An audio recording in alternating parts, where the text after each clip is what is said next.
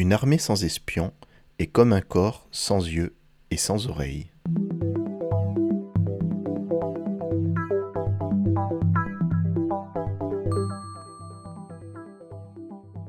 Un premier ministre ambitieux réussit à mettre sur la touche un vieux monarque au profit d'un prince héritier timoré et sans expérience.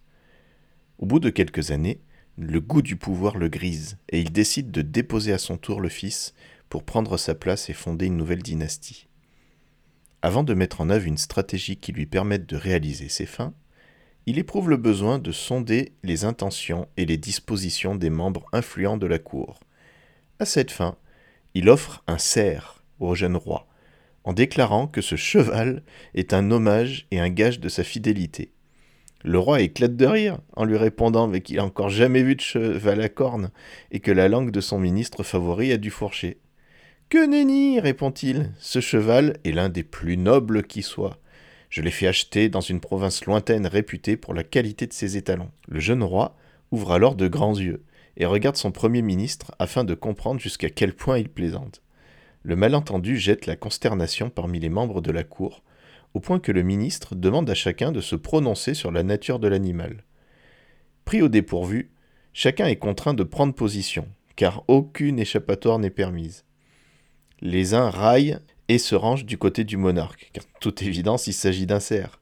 D'autres se taisent prudemment en évoquant des caractéristiques communes au cerf et au cheval, sans mentionner ni les bois ni l'allure. D'autres encore prennent fait et cause pour le ministre. Maintenant que les membres de la Cour ont révélé leurs positions respectives, le ministre ambitieux est à même de concevoir ses plans avec intelligence, et en tenant compte des qualités et positions respectives de chacun.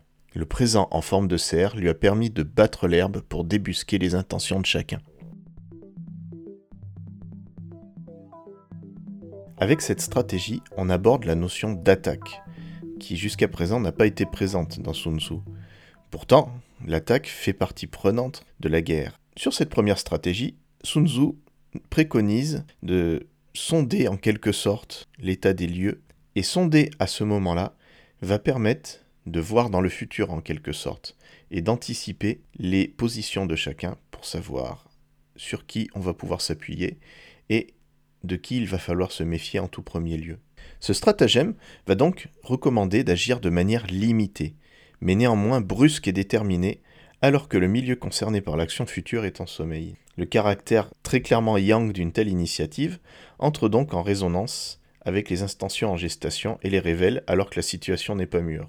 Cette ruse va reproduire le mécanisme de floraison hâtive alors que les circonstances ne lui assurent pas la sécurité de la durée. Il est important que cette action soit limitée et puisse être perçue comme quelque part innocente, au même titre que cette histoire de cerf et de cheval.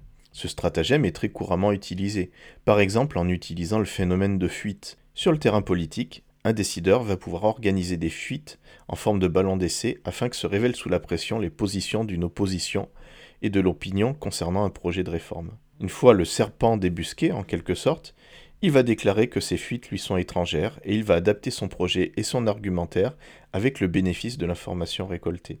Pour prendre un autre exemple, dans le domaine économique, un effet d'annonce va obliger des concurrents à révéler leurs dispositions et à détailler leurs plans plus tôt que prévu et dans l'impréparation.